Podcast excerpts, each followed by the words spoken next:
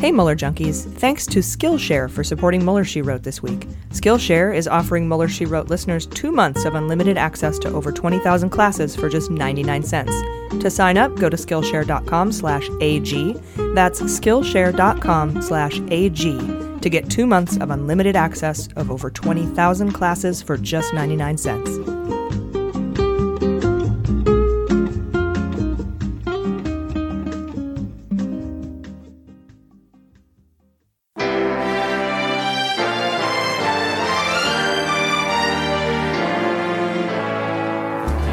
Be clear, Mr. Trump has no financial relationships with any Russian oligarchs. That, that's what he said. I, I, that's what I said. That's obviously what the, our position is. I'm not aware of uh, any of those activities. I have been called a surrogate at a time or two in that campaign, and I didn't have not have communications with the Russians. What do I have to get involved with Putin for? I have nothing to do with Putin. I've never spoken to him. I don't know anything about him other than he will respect me. Russia, if you're listening, I hope you're able to find the 30,000 emails that are missing. So, it is political. You're a communist. No, Mr. Green. Communism is just a red herring. Like all members of the oldest profession, I'm a capitalist. Hello, and welcome to Mueller, She Wrote. I'm your anonymous host, AG, and with me, as always, is Jaleesa Johnson. Hello. And Jordan Coburn. Hello. Hello. and uh, we do have Politicon in a couple of weeks at the LA Convention Center. We'll Ooh. be doing a live show and recording the weekly pod from our booth, so grab tickets online now. Uh, our live show will be Saturday, the 20th at 3 p.m. But after Politicon, I'm taking my first vacation in a year. Uh, going off the grid, I need to take some time uh, before we get back uh, to for the election. And we're planning to do a live broadcast election night. I don't know how we're going to do that, but we're going to. I have some ideas. We'll, we'll talk about it. Yeah. We'll make it happen, and we'll have more details on that for you as it approaches. Um, so you can spend your uh, election night with us having wine. Yay. uh, we have a very Mueller centric show for you this week. Uh, we've been focusing a lot on Kavanaugh these last couple weeks and how that impacts the Mueller investigation, but a lot of important news dropped this week surrounding the Mueller investigation. We have Scott Dworkin coming on to tell us about the report that the Dem Coalition filed this week about Lindsey Graham crackers. and we have Scott Stedman with us to discuss a major story he just broke about Simona Mangiante. Um, that's Papa Dop's weird ass fiance. Nice. That sounds like a rap lyric. Papa Dop, yeah. Simona Mangiante. Papa oh, Dop's her too. Weird ass fiance. um, you don't want to miss that. Uh, so we have two Scots. Hey, Scott! It's oh, the Scott Scottisode. Double dose of Scott. Yeah. Double dose, two Scots for double dose of pimpness. Scott squared. I'm excited to hear about his wife. Yeah, it's going to be interesting. Also, this week, Jaleesa is going to give us another update on Erik Prince and the Seychelles. And uh, Jordan has some shocking shit that Devin Nunes tried to sneak by voters. Uh, I'm going to talk about the new email hack that was just referred to the Mueller investigation to the special counsel's office. But before we get to the news, we have a, a hilarious correction from our Brexit minisode, I think. Uh, and the pronunciation of the word checkers. Yeah, uh, we sat around like douchebags and tried to make it super French. I think I think I win the douchebag award on that one. I like it. Though. I said chaker. Yeah, and then I asked you to spell it, and you had had the French thing in my head. So when you spelled it, I was like, "Yeah, I guess that's Shakira." Exactly, Shakira. Shakira. uh, so it's just pronounced checkers. So there you go. Yeah. yeah. Um, it's so fitting that we were douches. We're overanalyzing. Le douche. Le douche about well, that's a shower in France. It's a little different. Yeah, it is. Avec yeah. douche. No, that's true. Yeah, it's just a shower. Yeah. For bicyclette. Yeah, yeah, yeah, yeah. That's my basic French, and I never mm-hmm. took French, but I know it. Le douche de vagine, I think is what it's called. Twat showers. I forget how you say vagina in French. They didn't teach you that in high school. Surprisingly, oh, I wonder why. Yeah. Uh, we, we have a lot of news to get to this week, you guys. Let's just get into it with just the facts. So, Sunday, we found something out about Devin Nunes that could seriously hurt his chances against Andrew Janz if the voters find out about it in their district house race. And, and Jordan will have the details about her ex boyfriend later in the show. You guys broke up, right? Oh, yeah, we're done. Cool. Good for you, man. Yeah, man. Way to walk away. Thank you. also, it was hard. Yeah, I, I bet it was. Also, Sunday, the New York Times dropped a story about migrant children being moved under cover of darkness to a Texas tent city from Kansas.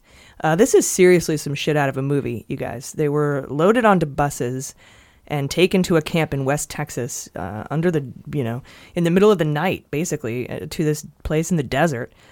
Um, prior to Trump, most migrant kids were housed in private foster homes or shelters with uh, two to three, two to three of them to a room, and they got formal schooling and nutritious meals along with regular visits with legal representation, uh, people who are assigned to their cases.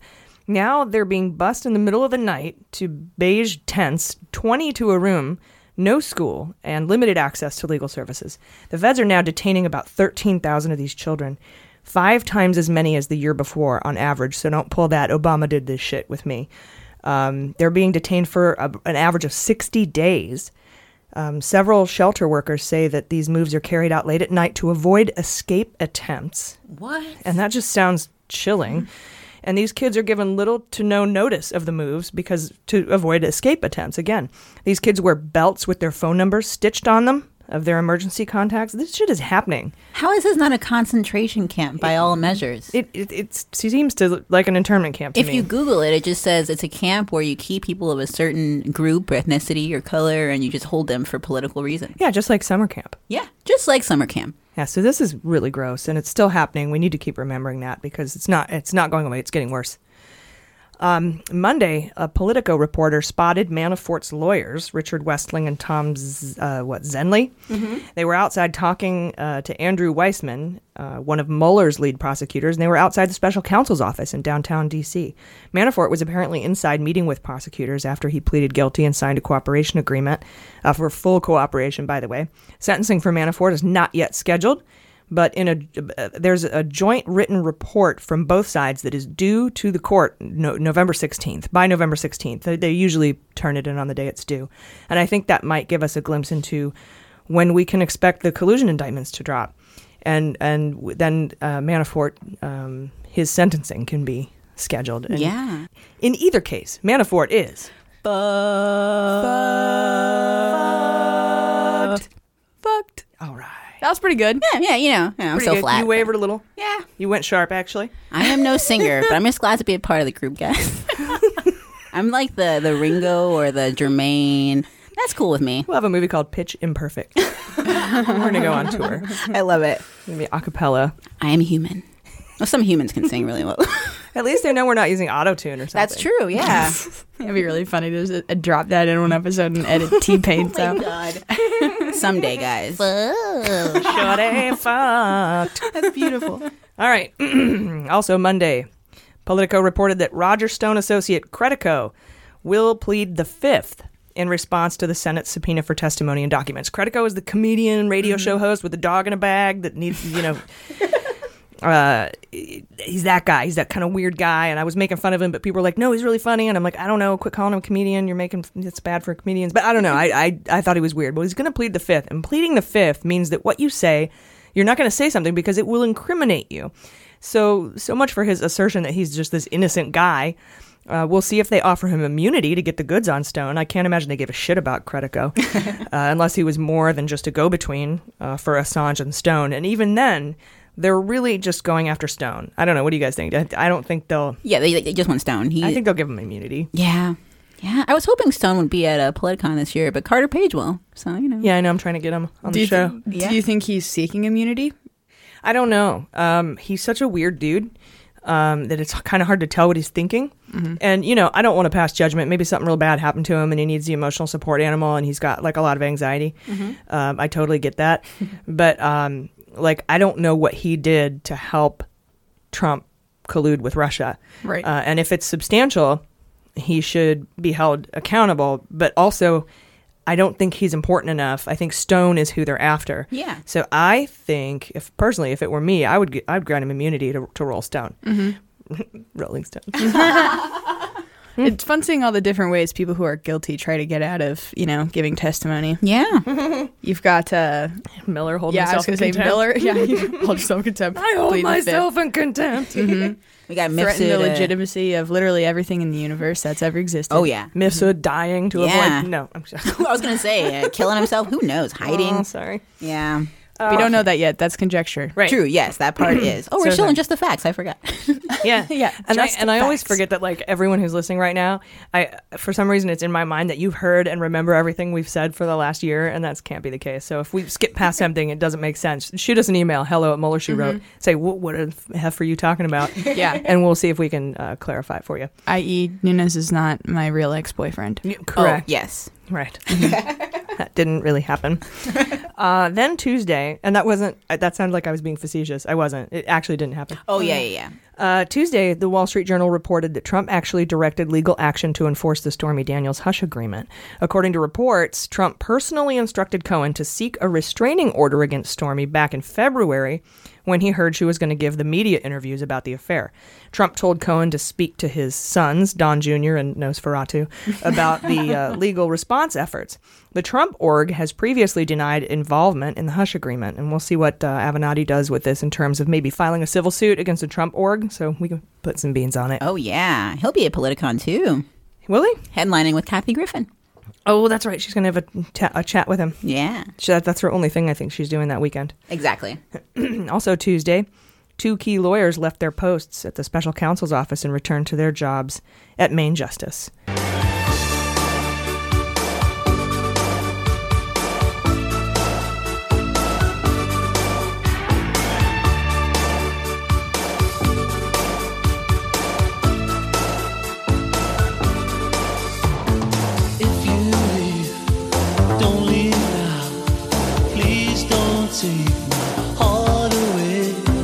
So, uh, Brandon Van Grack and Kyle Freeny, two of the key lawyers that worked on the Manafort case, are going back to their prior posts, according to a, a rare statement from Mueller spokesman Peter Carr.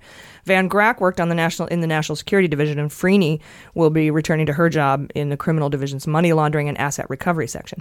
These departures bring Mueller's team down to 13 hardened Democrats.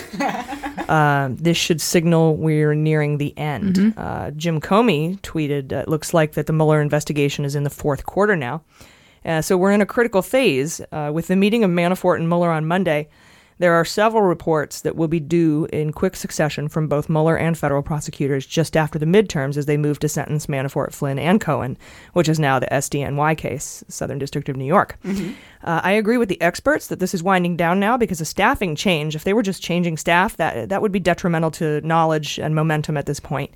So we could have a really nice Christmas. So put some Thanksgiving beans on it. Yeah. Uh, then Tuesday, a pretty weird but pretty big story came out of a uh, came out about a never Trumper who was hacked, whose emails were hacked, and how that incident has now been referred to Robert Mueller's team.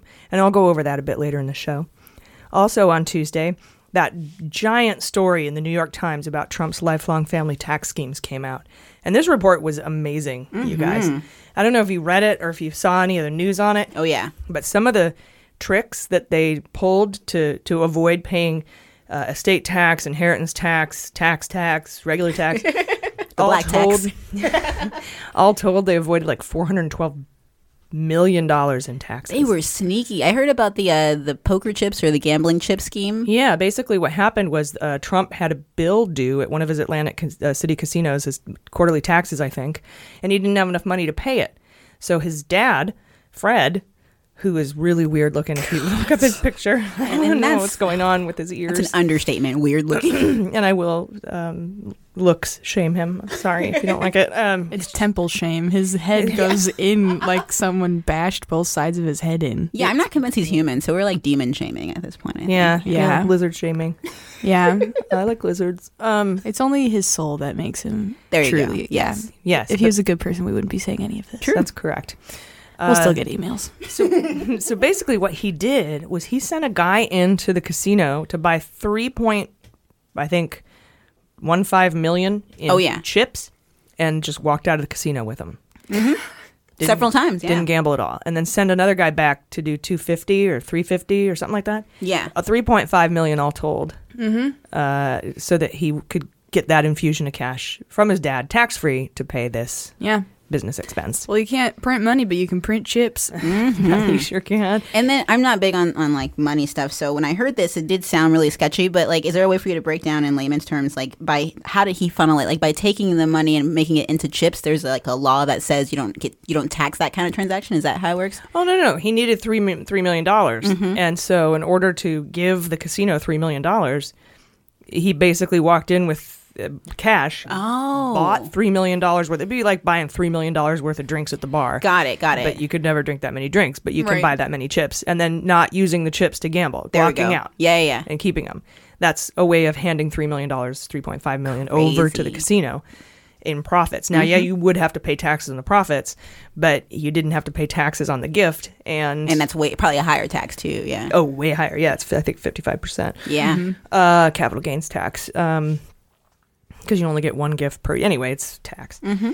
But that was how that was a way that they another sneaky thing they did. The worst thing I think, the thing that really f's over taxpayers and and regular people is that they were laundering money by opening a company like a shell company, and they would buy like let's say a boiler for the building at like ten thousand dollars. They would say they paid fifty thousand for it, and they would just pocket that forty thousand.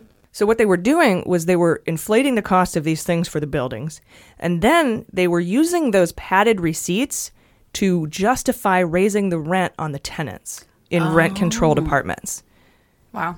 So they were falsifying things to raise regular people's rent. hmm Claiming they had done more to it, but they really just took the They're money getting and pocketed upgrades. it. Yeah. And they were pocketing that additional cash. And I'm sure to them this was no big deal. Like I feel like this was just like business as usual. But I love the fact that it's coming out now while he's still alive because there's a chance that he might actually go down for it. But this was his whole career, right? This is what they did his whole life, his dad's career. Yeah, and a lot of this is past the statute of limitations. Mm. But I think that I think the important part here is that Trump ran on the fact that he was a self-made millionaire, Mhm. billionaire, and he's not. He Mhm. he had he was given a salary of two hundred thousand dollars by the time he was two years old. He was a millionaire by the time he was eight. He didn't take a small one million dollar loan that he parlayed into ten billion dollars from his Mhm. father. He was given his him and his uh, siblings were given a billion dollars yeah over their lives from their father and he was funneling it to them in a way where he didn't have to pay taxes they didn't have to pay inheritance taxes gift taxes etc So many loopholes. and they conned you and me and all the american people out of 412 million dollars half a billion dollars almost yeah and uh, and trump supporters are going to be fine with it the way trump supporters see it is yeah see he uh you know he's smart we like him for tricking the man we Yeah. like him for bucking the system we support him for being a smart savvy businessman It's true. I've heard it. Yeah, it's it's un, it. it's unbelievable Yeah, but like, how It's do your they just, money. exactly? Mhm. How how do you just gloss over the fact that it's to fuck you? well they're a-holes if they were in that position too they would cheat their neighbor That and people that usually do that, they're also uh, just not good people in other areas. So I assume that their racism probably is deeper than their ca- concern for money and tax laws. And you know, they're just like, this is our guy, so whatever he did, it's already done. yeah and something else sorry go ahead Sorry, I was I was just gonna say from the article that's crazy to see. So you, you talked about how Trump was a salaried employee by the age of three, making two hundred thousand dollars or something, Mm-hmm. and then so then reading on to learn that his dad would do other things like pay him as a consultant, as a landlord, as a property manager. Oh, yeah. it, it's that it's that must feel weird as a kid to That's be exploited for finance, like That's financial to gain Barron. like that. For mm-hmm. yeah, it's it really must have happened to fred so i mean it's just something that kind of shitty shitness is something you hand down Yeah. uh, from generation to generation. It's true. and that's why we don't like people who go to georgetown prep. Um, uh, this week uh, in republicans say the dumbest things uh, late tuesday trump lamented woe is uh, woe are the very young men in america because it's such a scary time for young men in america. Yeah tell that to brock turner. Uh, i hope that guys I, I really hope guys sit around at night scared out of their minds wondering what steps they'll need to take to ensure their safety every day. I hope that when they go to the store or walk home at night or when they're out having drinks with friends that they have to worry about all those predatory women just waiting to drug them so we can falsely accuse them of rape. And friday grassley said there's no woman on the senate judiciary because it's too much work for them. What? Coming from a guy who hired a woman to question Blasey Ford, a guy who relies on women to do his dirty work, and amidst the Kavanaugh shit the Kavanaugh shit show, Grassley has to go. I'm Grassley. Seriously. He complains about how it's unfair that the left paints the GOP with this old white man stereotype, and yet he continues to Be an old white man. justify the old white man stereotype and shore it up. He comes out with this magnificent bullshit that just reinforces that stereotype. There's women. Um, you can't. It's too. It's a lot of work to be on the Yeah. on the Judiciary Committee. There's four female Democrats. He's the same one that said that uh, Dr. Ford was pleasing, right? No, that was Orrin Hatch. Oh, okay. Hatch. You know, I get it mixed up for a reason. Dude, all white men look the same. All, all, all Republicans. all look old the white men look the same. Yeah, yeah, that's true. And then Mike Pence said in a speech this week that China is interfering in our elections in a much bigger way than Russia. oh. and they're fighting to elect Democrats. Uh, this is easily and simply just Trump's way of, of laying the groundwork for a huge loss so he can blame China instead of himself for the blue wave. Yeah. Though, speaking of China, this week, French police are investigating the disappearance of an Interpol guy. He was the chief named Meng Hongwei, who was reported missing after traveling to his native China from his home in Lyon. Uh, Chi- Lyon. I like that. Actually French. Yeah. it's not pronounced lion. Wait, L E O N? L Y. Oh, oh, oh. Lyon. I like it, yeah. Uh, China has said that Meng was taken into custody for questioning when he arrived, but they didn't say why. Apparently, China has a long history of disappearing human rights activists and counterterrorism specialists. We don't know. Uh, we don't know what, if any, ties this might have to Russia or Russian or Chinese and Russian efforts to dismantle Western democracies, but we will keep you posted. That's- Finally, oh, I'm sorry. Sorry. go ahead. I was just going to say, do you think that that was a talking point put in their heads by Steve Bannon? Because he seems to be the one that originated a lot of their anti China sure. rhetoric. that makes Sure. sense, I think they're behind the scenes friends. I think they're low, down low friends again. Mm-hmm. Not like down low. I was going to say, what do you know, AG? I'm not gay shaming. Um, uh, then let's see. Wednesday, finally Wednesday happened. T- Tuesday was Newsday again, uh, and we learned Erik Prince. Uh, he had uh, his Russian connection to Dmitriev. Uh, they were snooping around Trump land for Putin, and Jaleesa will have that Oh, for yeah. us. So they were they were actually kind of trolling.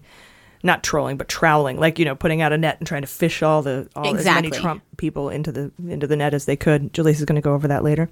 Then Thursday, a story came out about Simona Mangiante, Papadopoulos' fiance, and uh, how about she? Uh, how about this?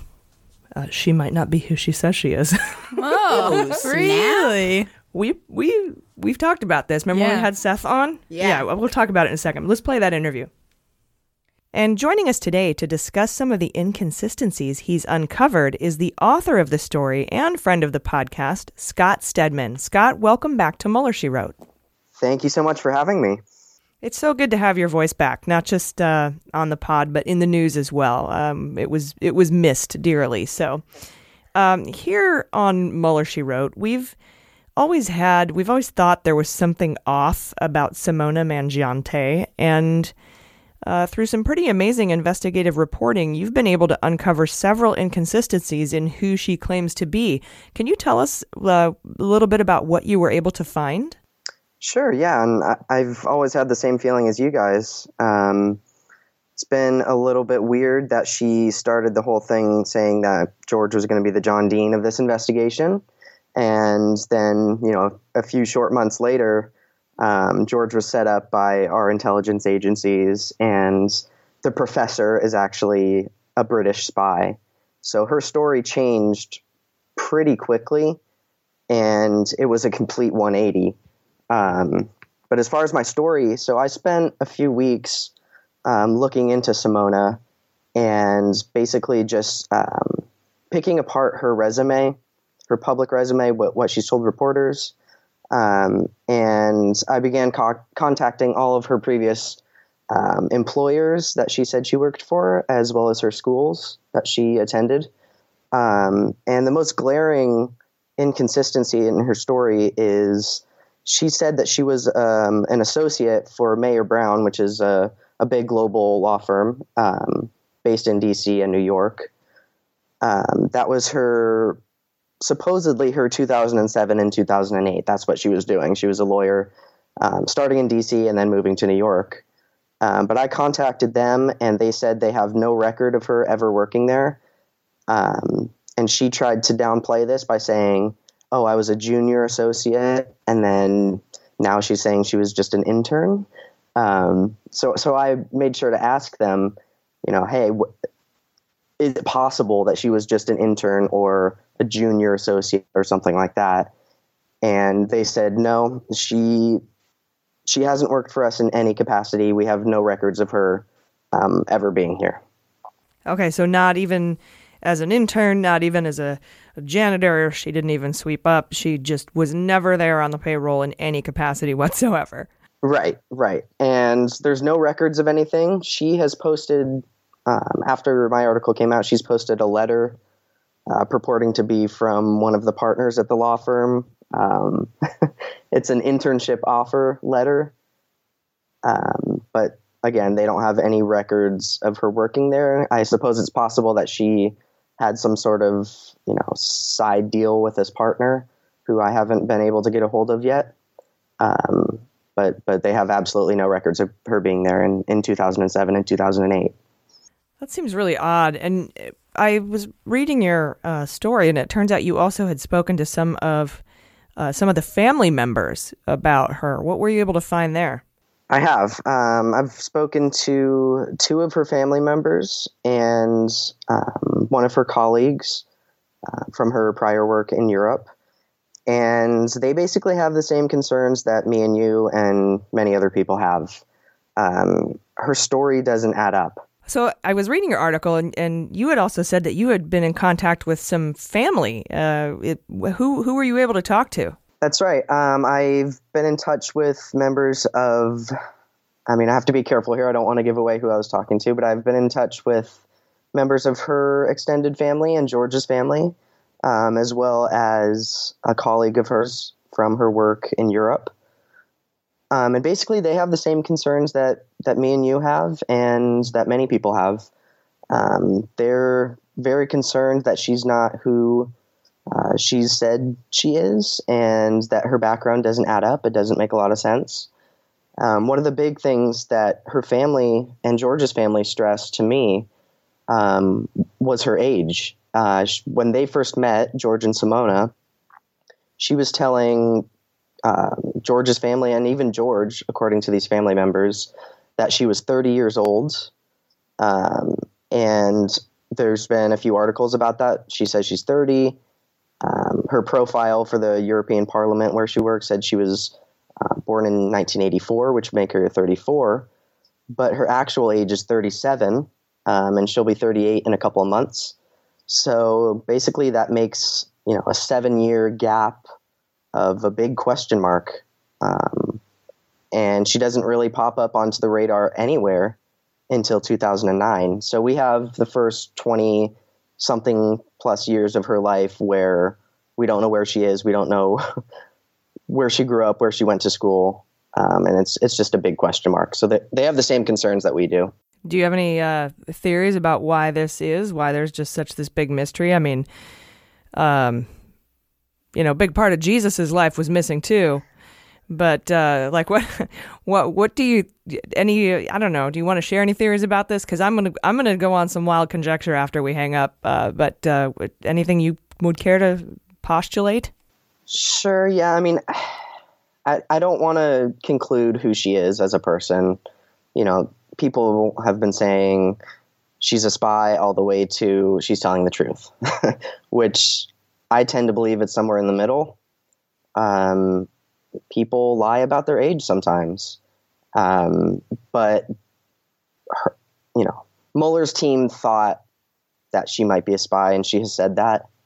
Um, they were concerned about her work at the par- European Parliament and how that's basically sometimes a cover up for spy jobs. So they had that concern. The public has that concern, um, and her background doesn't add up. So, so you can draw what you want from that, but it's there's a lot of inconsistencies in her story, and um, friends are concerned, family are concerned, and the public is concerned. All right. Well, uh, everyone, you can check out this story on medium.com. It's Scott M. Stedman.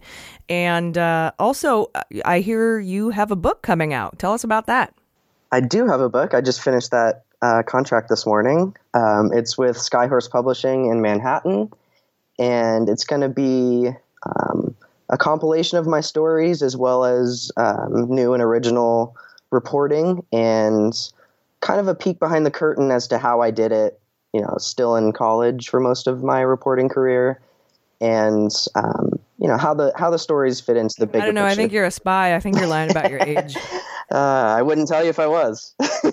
no, that's cool. I'm, I'm really glad, and, and we'll look for that. We'll we'll make sure to have you back on when that book comes out. So, everyone, friend of the pod, and uh, you can check out his uh, Primo Social uh, Twitter feed at what is it? Uh, primosocial.com slash Scott Stedman, correct?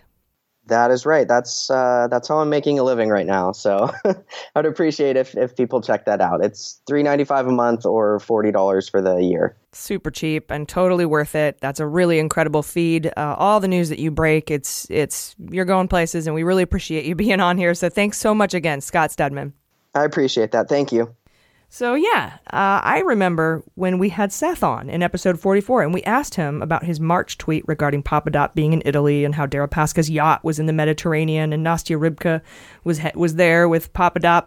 And I wonder if that's when Papadop met Mangiante. And I have to say, I wouldn't be surprised uh, if she's a Russian asset. Maybe one of Deripaska's women. W- We'll have to ask Seth when he comes back on the show. Uh, he's going to be coming back with us uh, soon. There's just something fishy about her. Her accent's off. I'm going to guess. I'm going to go ahead and guess. I'm going to have some conjecture here. I think she's Slovakian escort agent asset sent by Deripaska. Damn. Holy shit, AG. This needs to be a facet of our fantasy entitlement league. Yeah. What country is she actually from? Seriously. Beans. Yeah, big beans right there. Big beans. Landing on your face. Sorry. That's great. Uh, in case you can't uh, tell, we're drinking wine today. Yeah, it's been a while since we drank through I, that. I have my hand over the bubbly because it's so loud Is right it now. bubbly? yeah. Oh my god, that's funny. Yeah. You're gonna take it off and it's gonna go. Mm-hmm. like pop rocks. Science. Yeah, we had to after what happened today. We just got done watching the vote. the Yeah. confirmation vote. Yeah, we're going to talk about that in a little bit. uh, Thursday, reports circulated from the Daily Beast that a Russian official linked to Veselnitskaya is dead. He's the Russian Deputy Attorney General, uh, let's see, Albertovich Karaptian. Mm, Corruptian? yeah, dude. Corruption. Albert Corruption. Nice. Good old Al Corruption. Oh no. Uh, yeah, Karaptian. Karaptian, Karaptian. It's like a la carte, Al but- Checkers. and he died Wednesday in a helicopter crash. Helicopter crash in the forest. This seems on its surface to be coincidental, though the flight was unauthorized and it happened in the forest in the middle of nowhere. Uh, kind of near Moscow, but not, you know, not in. Right.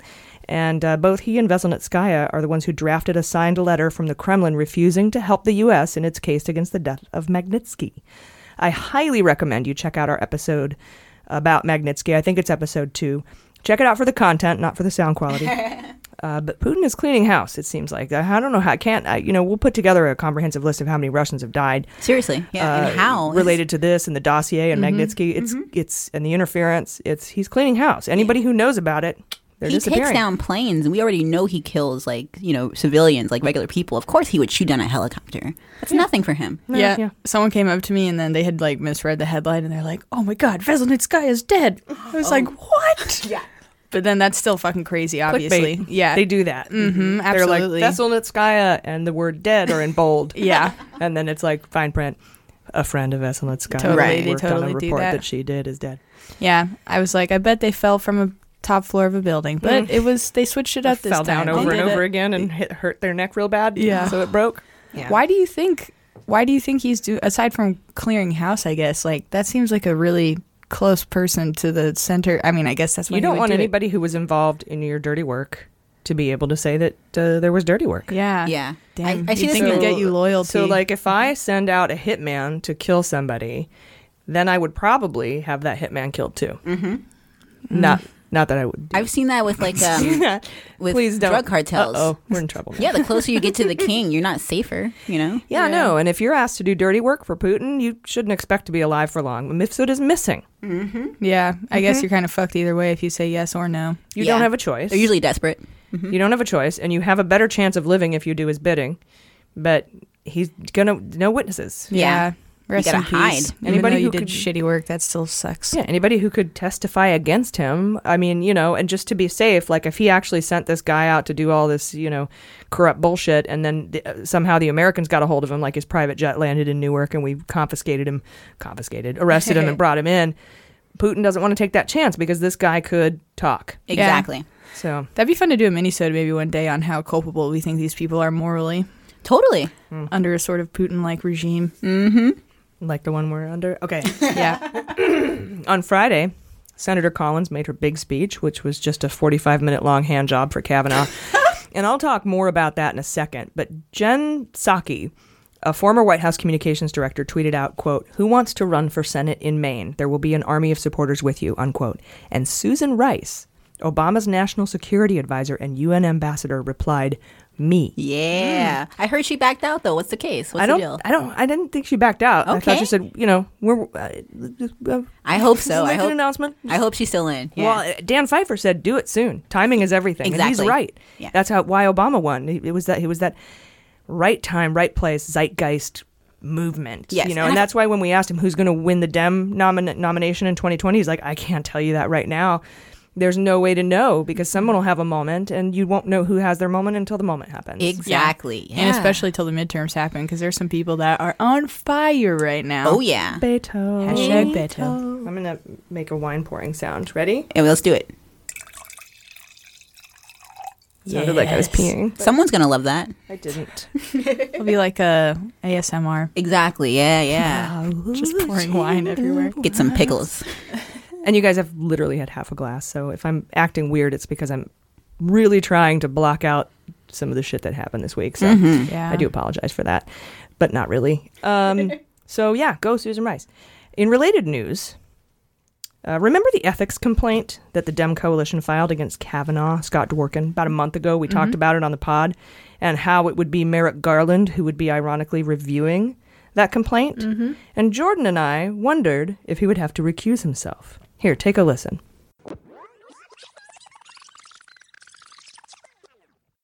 It's, it's good. I appreciate it. Do they not have any sort of conflict of interest rules? I was thinking that, like, shouldn't he recuse himself from this case? And yeah, he might. But, yeah, like I'm a bitter bitch. but you know, maybe not. I mean, if Kavanaugh won't recuse himself from Yeah. matters coming up to the court that involve Trump, he he. By the way, he said he he wouldn't uh, he wouldn't agree to that. Yeah. I don't think he's a bitch. Sorry. That was strictly for the alliteration. Well, guys, breaking news today, Saturday, from BuzzFeed, and I got in a message from Scott Dworkin saying Garland is recusing himself. oh, nice. High five, Jordan. Beans come true. Yeah. Woo. Beans. Um, I spoke to Scott Dworkin about it, who said it's a sign that this complaint is being taken seriously and that it can apparently carry through despite his confirmation, Kavanaugh's confirmation. So Damn. We'll keep some beans on that. Hell yeah. Keep beans on your eyes. I don't know. Watch this beans. You trying a new one? new cucumbers. Watch these space beans. I don't know what I'm talking That's about. my favorite. All right. And speaking of fighting the confirmation, Kavanaugh was confirmed by the Senate after Senator Collins abandoned her constituency and spent 45 minutes on the Senate floor re traumatizing millions of women, basically. She's either going to have to retire or she's going to lose in 2020 when she's up for reelection. Over 400 people were arrested this week protesting the nomination, including a whole lot of men. And my pussy hats off to you for being uh, amazing allies. We need you and we thank you for the support. A dipshit Republican was asked on CNN what he would tell his daughter if she told him that this happened to her and that she had 20 corroborating witnesses that the police refused to talk to. And he actually said that if his daughter had four friends that couldn't corroborate her story, he'd ask her to think twice about her accusation. Oh, oh, so he can go fuck himself, basically. So that's what we're up against, you guys. So his own daughter. So I really appreciate the husbands and dads and brothers that are supporting women right now. Mm-hmm. You are awesome. Keep it Thank you. And I tweeted a thread this week saying that politically, the nomination of Kavanaugh is really the best worst outcome because Kavanaugh is vulnerable now. He could be impeached, he could be indicted, he could be disbarred, or investigations could uncover something that would force him to resign. And I got a lot of pushback, or at least a little bit of pushback, or at least questions saying, but isn't impeachment really hard? He'll need two thirds of the vote. Um, he'll probably stay. And that might be true, but my point is simple. And uh, there's a chance, right? Think think for a second. Like imagine if they'd voted no on Saturday. Trump would then appoint another judge from the Federalist list that has the judicial temperament and would still vote to overturn Roe, impede the rights of workers and the LGBT plus community. And any of those judges from that list would find in favor of Gamble in Gamble v. U.S., as would I, because he served time and he shouldn't have to serve time twice for the same crime. And uh, none of those judges would be impeachable or indictable or touchable. They'd be untouchable. Oh, yeah. They'd likely have nothing to investigate, and that person would be there for the next 30 years, and there would be nothing we could do about it. But with Kavanaugh, there's at least a small chance that we can remove him. Uh, and a 2% chance is better than a 0% chance. Mm-hmm. So, how do we remove him? well, first we get the Dems to investigate his past. We get them to investigate the obstruction of the FBI investigation perpetrated by the White House. But we can't even begin to investigate if the Dems don't take back the gavels next month. So we have to vote. Mm-hmm. There is no other way to do this, especially women. There are more of us, and we get shit done. And young people, this judge, Kavanaugh, will affect your rights on labor, LGBTQ plus rights, women's health care rights, and reproductive rights, and this will be nearly for your entire reproductive life. So vote. And further, now that they've got their nominee, the Republicans will be more content. They're going to sit on their hands, hopefully, in November. More of them will stay at home. And so it's like they've pulled their goalie, and all we have to do is show up for the power play and vote them all the fuck out. Hell yeah. And we have to fight fire with fire. And I saw on Twitter an independent man. sounds funny. Oh, independent. He's, he's registered independent. Strong independent I finally found an independent man. No, it's a registered independent guy named Evan McMullin. He said, quote, Increasingly, I hear Dems say they must fight fire with fire and abandon norms and decency like Republican leaders in order to win. But this eye for an eye mentality will only do more damage. United Americans on the high road offers a much greater field of fire. And unquote. To which I say bullshit. Uh, when Dems fight fire with fire, we mean to fight hard but fight fair. We we need to grow a spine and fight. Yeah. We fight fire with fire. When we say that, we mean we need to draw fair districts for voting. We we need to form packs for large fo- voting blocks like veterans. We need uh, to remove barriers to voting. We need to stack the courts. We need to expand the SCOTUS by a couple of seats so it's more representative of the electorate. And when Republicans fight fire with fire, they beat their wives, host racist KKK rallies, collude with Russia to cheat, pass voter suppression laws, fund themselves with dark foreign money, and nominate assholes to the SCOTUS. so no one on the left wants to abandon decency. We want to restore it. So take your uh, quote, I'm an independent and more special than you because I could vote either way, unquote, needy, self righteous attitude and shove it up your ass. We're coming for Congress next month, and you're not going to tell us how to do it. Woo!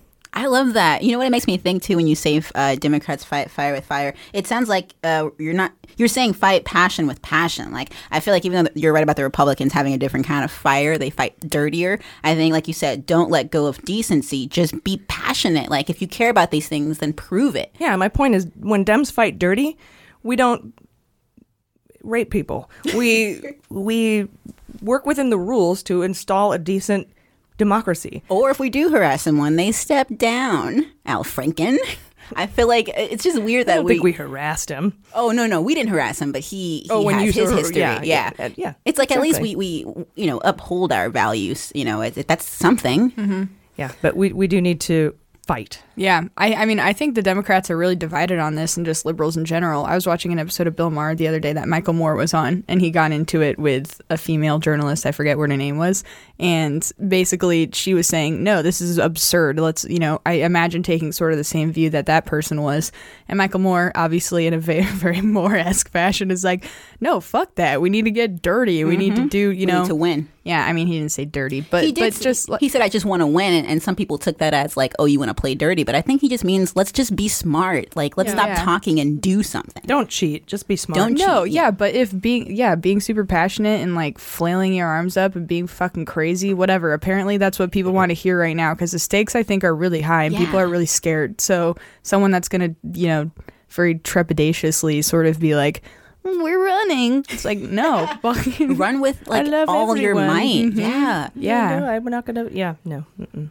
Yeah, and I'm not. So again, no dirty ads, no BS. You know, we're not going to take dark money donations from the NRA Don't or be religious hypocrites. groups who aren't supposed to donate. Uh, but you know, put together some super PACs. Mm-hmm. Take take that big money, use it. Yeah. uh, that I don't think there's anything wrong with that. Um, keep speaking out. Keep and showing up like that. Yeah, protests. Protests are huge right now for the left. I mean, I guess the Nazis are kind of picking on the bandwagon too, but I haven't seen them out like they were last year. not recently. Yeah. At least not in big spectacles. Mm-hmm. I think there was a big women's march on January 19th this year. We'll have to check it out in DC. Anyway, we'll be right back. Hey Mueller Junkies! Today's episode is brought to us by Skillshare, an online learning platform with over 20,000 classes in design, technology, and business, whatever you need. So I'm a strong, firm believer in lifelong learning. We all need to be. Like, I finished my PhD, I'm not going to go back for another PhD, but I need to keep my skills up, right? Especially with the speed at which our technology develops. I need to stay relevant. And Skillshare helps me do that. So right now I'm taking a graphic design class to help help us make better flyers and banners and social media class for better posts and how to engage and how to track it. So and I, really wish I had Skillshare a couple years ago when I got married because I could have taken this lettering class that I'm taking now just for fun. Uh, and I could have created all my own chalkboard signs instead of paying an in-law to do it.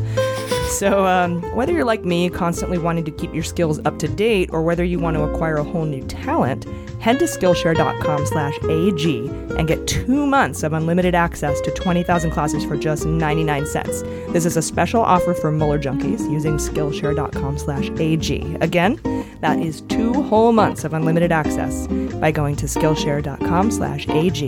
You'll be glad you did. All right, welcome back. Hot notes. All right, time for hot notes. Uh, today, Jordan is going to dish about her ex boyfriend Nunes, but first, Jaleesa has yet another update on Erik Prince and the meeting in the Seychelles and Dmitriev Jaleesa, I guess more emails came out? Oh, yeah. Uh, I'm so happy about this because like the butthurt emails thing was like so big that like I love how there's a never ending emails on the right side. Explain the butthurt emails because the, the Hillary uh the the butthurt email. Sorry, the Oh. I was gonna say we're gonna get emails for butthurt. good point. Good point. Somebody was butthurt about emails. That is so funny. So on Wednesday, we learned from the Daily Beast that just days after the 2016 election, a very well connected Moscow executive started pitching to Trump's people a plan to renew the U.S. Russia relationship. This person, as you mentioned, AG, Kirill Dmitriev, is the head of one of Russia's sovereign wealth funds and is a close ally of Putin's. You guys might remember. I remember think that's him. a sanctioned fund, too. isn't Exactly. Oh, yeah. You guys might remember him from our reporting last week on the infamous Seychelles meeting. And uh, so basically, turns out on November 9th, Dmitriev reached out to at least three more people in close contact with the Trump transition team, including George Nader, the Lebanese American businessman who is now cooperating with Mueller. And once Trump got elected, Dmitriev said to Nader, quote, we want to start rebuilding the relationship in whatever is a comfortable pace for them. We understand all the sensitivities and are not in a rush. So, you know, hashtag no collusion. And um, then he went on to say, quote, I am at their disposal to discuss things anytime as I think that we can be helpful in guiding this relationship, understanding each side's well. And then he Sounds sent like a a love song. He, yeah, he sent a smiley I face. I think we can be helpful in it's guiding this relationship. It's Sex you up. It's such a cute little touch. Sorry. I Oh, don't no. know. The Boyz II Men moment. beautiful. My bad. and finally, he closed with uh, My boss sends his warmest greetings, and I will see him again early next week. And guess what happened next week? Dmitriev and Putin were both at a financial summit in Peru. So, you know, big coincidence. And then the Daily Beast claims that it's unclear from the communications whether or not Dmitriev was representing himself as the CEO of the Russian Direct Investment Fund or if he was doing it on behalf of Putin. Oh, But dude, come on. That's a big but, Everybody- yeah. Everybody who's an oligarch, state sponsored oligarch, is representing the Kremlin. Mm-hmm. Absolutely. Absolutely Yes. everybody. And, and basically, when you say I'll see my boss next week and you show up with Putin, I'm guessing that's the guy you were talking about. So, oh, yeah, go ahead. No, I was just gonna say Just they all totally have guns agree. to their heads. Yeah. Yeah. And also, according to these communications, uh, three people who either know Dmitriev or have worked with him said that he has been in close contact with Putin and at times refers to him as his boss. So, you know, there's that. Not to mention that by Russian law, Putin is in charge of appointing the CEO and supervisory board of the RDIF. So maybe hashtag some collusion. Well, now you know, if we have a if we start a Russian death pool, uh, Dmitriev's going to be my number one. Totally. That'll be a He's- separate league. He's going to fall God, down yeah. six times tomorrow. And, Oh, uh, well, guess how many times they fall? I'm sorry, that's Damn, awful. yeah, that was morbid. How many floors did he fall down? Uh, he's a crappy guy, so this one I don't feel too bad about. do they have 13th floors in Russian hotels and apartment buildings? too- too do they have risky. the same? We make our own luck. Yeah. Thirteen is fine. That's beautiful. In Mother Russia, floor kills you. Oh my goodness. so of course Dmitriev denies that he's connected or doing this behalf on behalf of Putin. And a spokesperson for his fund said, quote, We believe that the ultimate goal of these reports is to attack and smear those persons who are making an effort to improve relations between Russia and the United States. It's a smear job. Oh yeah, smear, pap smear. Sorry. Not related. Whoa. Yeah, it just that's what I think when I think smear. Not bagel, pap.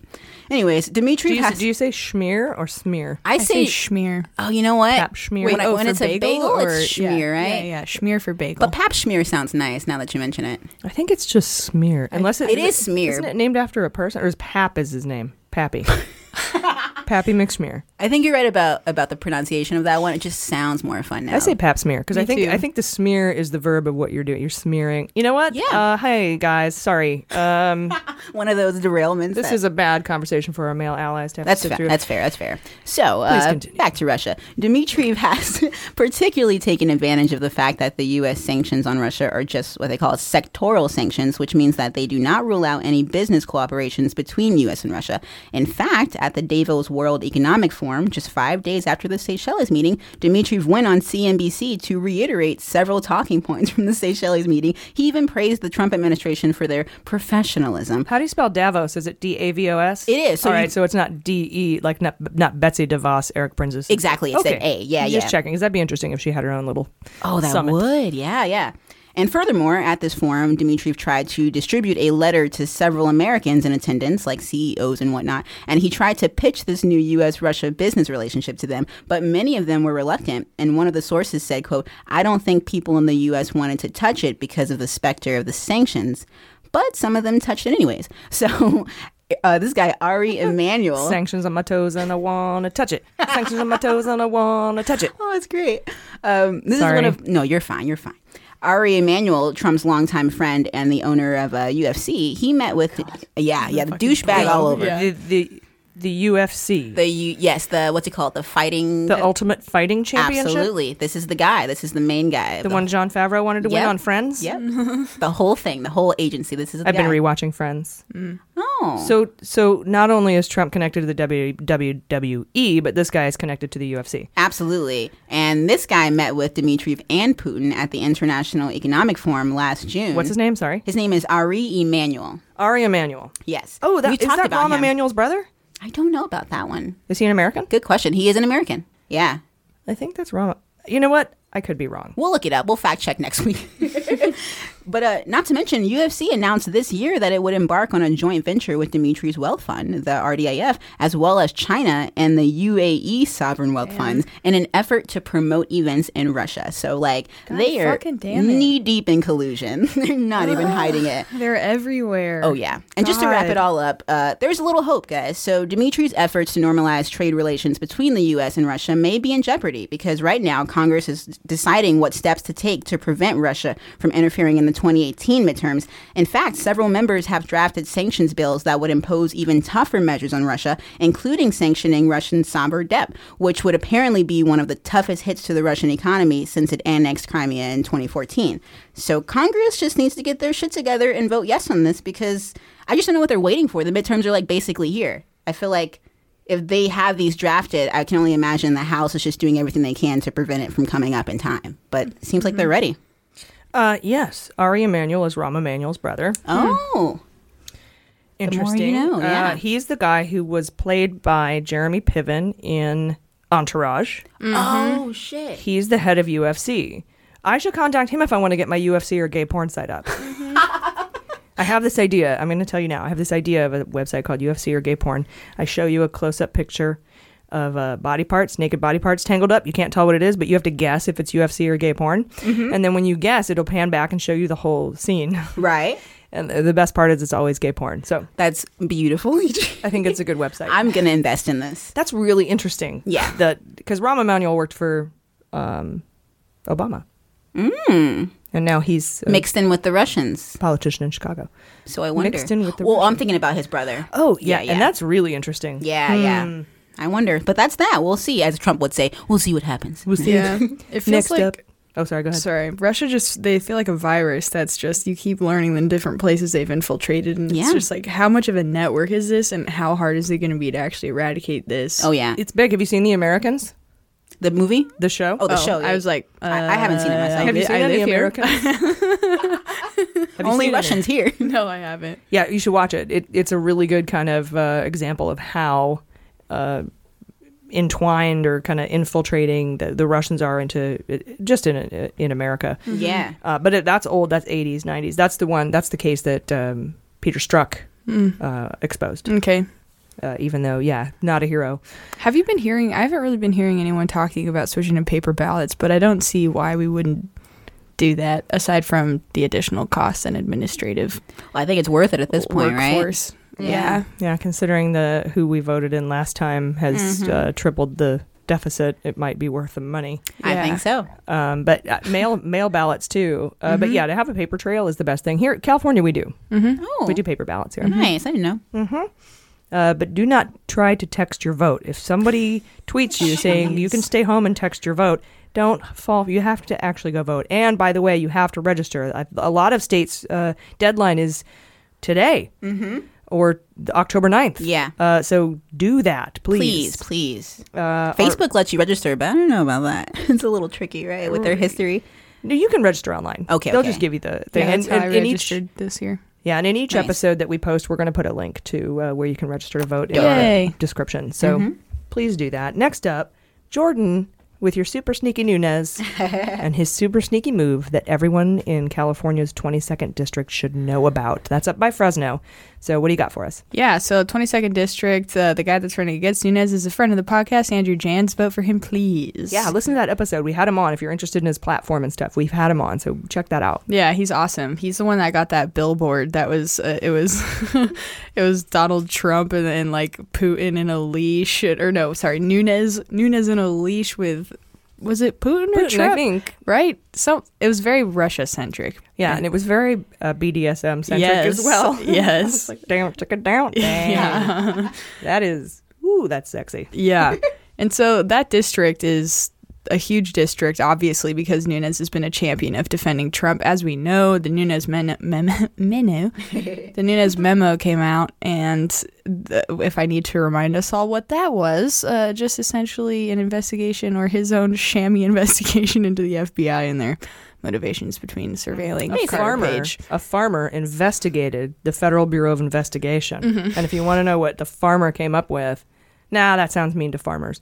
If you want to know what the pretend farmer came up with, I was going to say, go, you can't you even go. call him a he farmer. That's- isn't, and you're going to tell us why. This is so amazing. Yeah. So, okay. So basically, Devin Nunes, this is uh, really important to know. We've gone over this in past episodes when we tried to determine if his N should have an, uh, a tilde over it in Nunes, but it does not because it is Portuguese. So he comes from, his family comes from Portugal.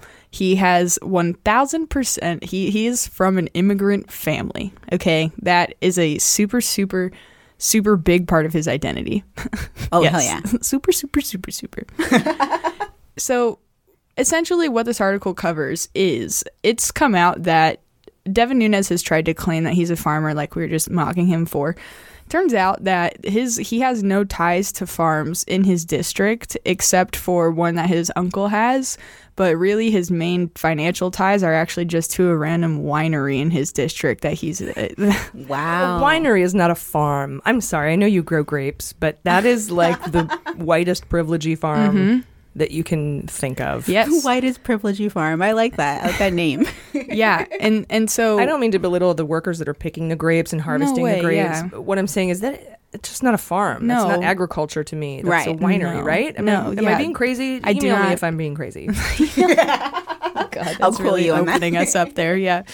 Um, no, but so so it comes out this this comes out that his family moved their farm, their dairy farm that they had in that district to a farm in Iowa, actually, into the district that wait for it, Steve King represents.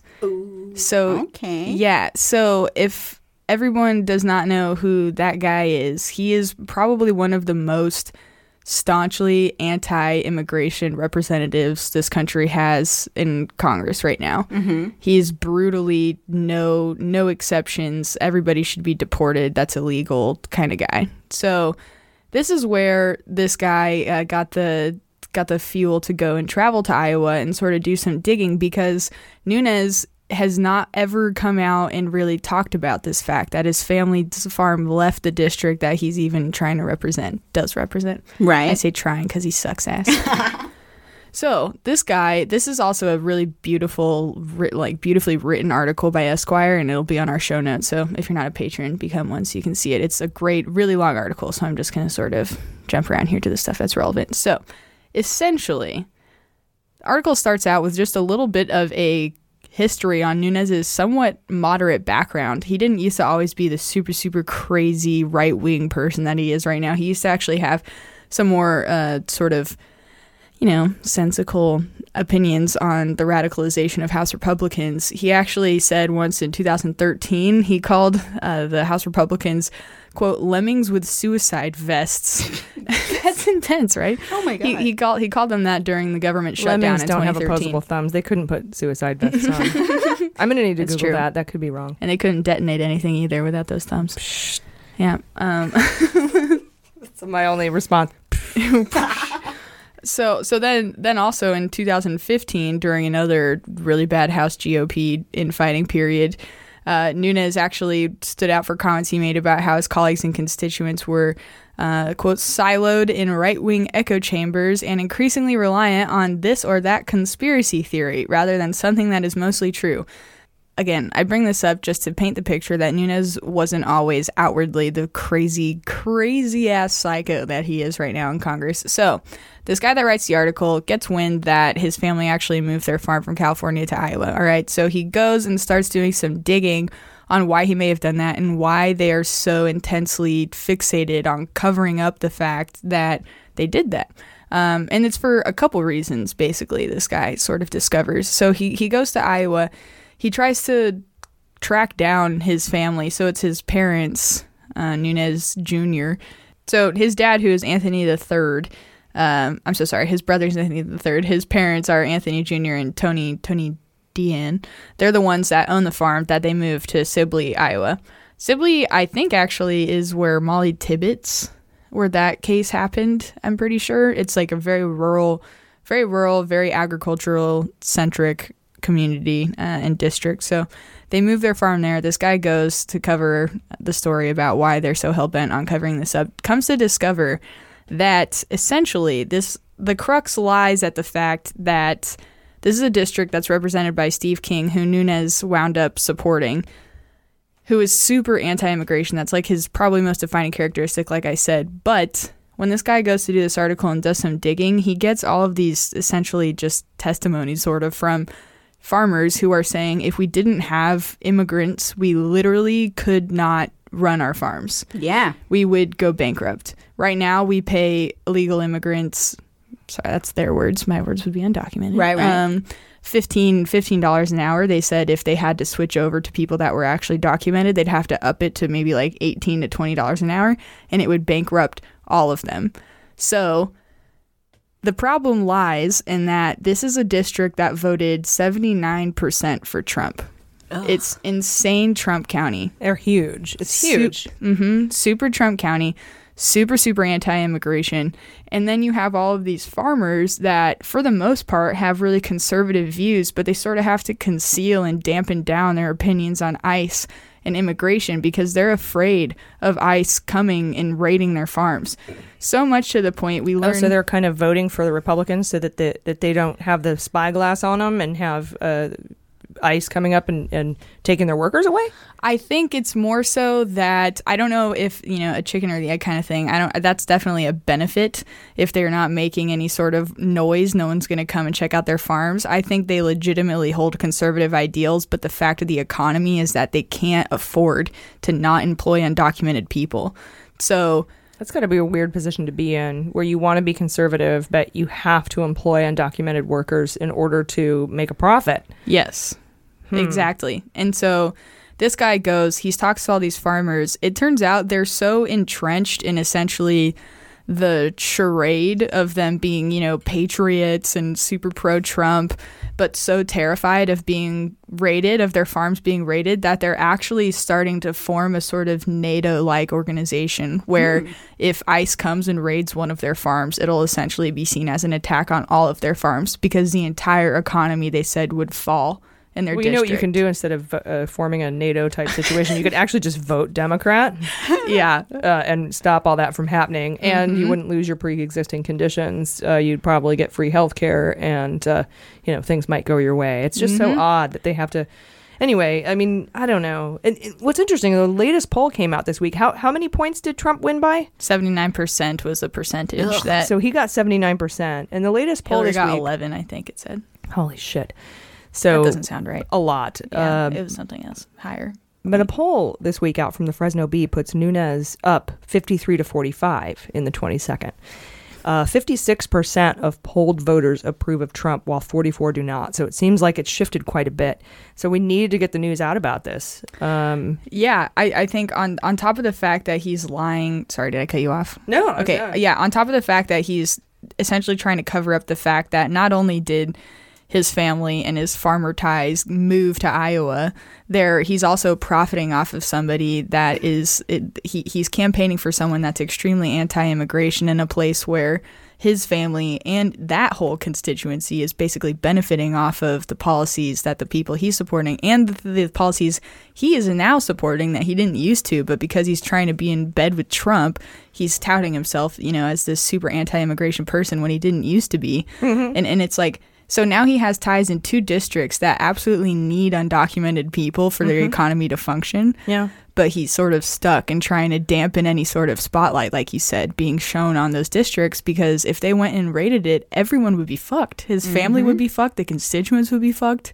Everybody would be fucked. yeah, so here's this guy bailing on you, 22nd District, to go to Iowa, probably because it's safer uh, from ICE um, than California is. Fresno, it's near, you know, not near, but it's San Francisco, sanctuary city. uh, we have open borders here in California. It's all chaos. uh, but um, what a piece of shit! And keeping trying to keep it secret because he doesn't want the other farmers to know that he's completely abandoning them. And, and oh man, Yeah. A- sorry about your. I saw, how do you even go out with that guy for that long? What did you see in him, Jordan? It was a good eight he looks like my dad. What do you want from me? It's a good eight months you were with that guy. yeah, Good yeah, Lord. no, and it's nuts too because like like I said, the story, hence my ranty reporting on this. It's like really, really, really long, and it's really extensive and cool. But one of the things that happens in it is he starts this reporter. He's going and talking to these people. He actually starts getting followed every day. He starts getting followed. He this white SUV is following him constantly, and basically people start trying to intimidate him to not expose this story Wow. because if anything happened and they were confronted with that hypocrisy, they like Steve King would crumble like because they're getting kickbacks, right? From supporting Mm-hmm. Oh, yeah. And like the only they looked into the campaign donations. They probably from- have some sort of weird tariff exemption where they don't have to like. There's going to be these individual veto or line item things where they don't have to pay these tariffs, uh, or they get the markets uh, where the other countries don't have to pay the tariffs for their crops. It's it's gross. Yeah, it's crazy. And the only politician that Nunes's dad actually ever gave money to was Steve King. He gave him 250 bucks. Oh, Wow. he must be doing well. yeah. Thank you, Jordan. Fuck. Yeah. Yeah. Wow, that's a great story. Um, yeah, he's just a fake piece of crap. You guys need to vote Andrew Janz. Hell yeah. absolutely. infuriating but great reporting. Janz the man's. Yeah, who happens to be super pro Mueller, which is how it all Oh. comes full circle, everybody. Yeah. Nunes sucks. And we're back. And, Ma- and Every- Janz is yeah. the best. Absolutely. All right, today, today I'm going to talk about some really interesting shit that came out this week in Politico. They dropped a story called quote GOP operative who sued Trump says the FBI referred hacking of her email to Mueller unquote. And sadly, like most good stories that come out of the Mueller investigation, you can't fit this into one headline or one bumper sticker Right. or a soundbite. Though it would be funny to try to make Mueller bumper stickers because they're so they're so involved and so like have so many different tendrils. Like instead of saying uh, it's Texas, not Texas, uh, a Mueller bumper sticker would say it's Texas, not be like Butina, who infiltrated the NRA for Russia and befriended Paul Erickson, who influenced the RNC platform by softening the language on Ukraine and making Beauty and the Beast karaoke videos. Be a pretty big bumper sticker there. Or Calvin peeing on Make America Great Again by allowing Flynn and Copson to meet at the Mayflower with Russian officials to lift sanctions so we can build reactors in Saudi Arabia and recolonize the Middle East. What? I could fit on the whole back of it though. I bet. But yeah, there's no way to sum up this week's story in Politico into a headline or a soundbite, so that's why I put it in the hot notes and I'll lay it all out for you, okay? So, way back in the spring of 2015, spring of 2015, the night before Trump descended the golden escalator, uh, Jim Dornan, who's a Trump guy, approached a woman named Sherry Jacobus about being the communications director of the Trump campaign. She had two contentious interviews for the position and decided not to take the job. She hates Trump.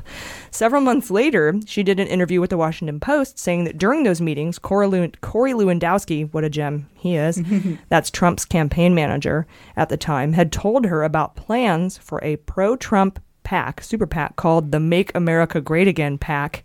Uh, and he tried to tell her and the Post that it had no ties to Donald Trump. So, days after the story broke, that super PAC was shut down because it clearly had ties to oh, Donald of Trump. course. You might want to name it something else. Yeah. Yeah, as much as I'd like to believe that was a hacky as fuck name. Why don't we call it the This Has Nothing to Do with Donald Oh, yeah. Trump Super PAC? Definitely. Uh, around the same time, uh, that Washington Post story came out, right? Jacobus was contacted online by a dude pretending to be a rich English barrister, saying that he had deep pockets and he wanted to donate a bunch of money to her Never Trump Republican operative. So she's a Republican, but she's a Never Trumper.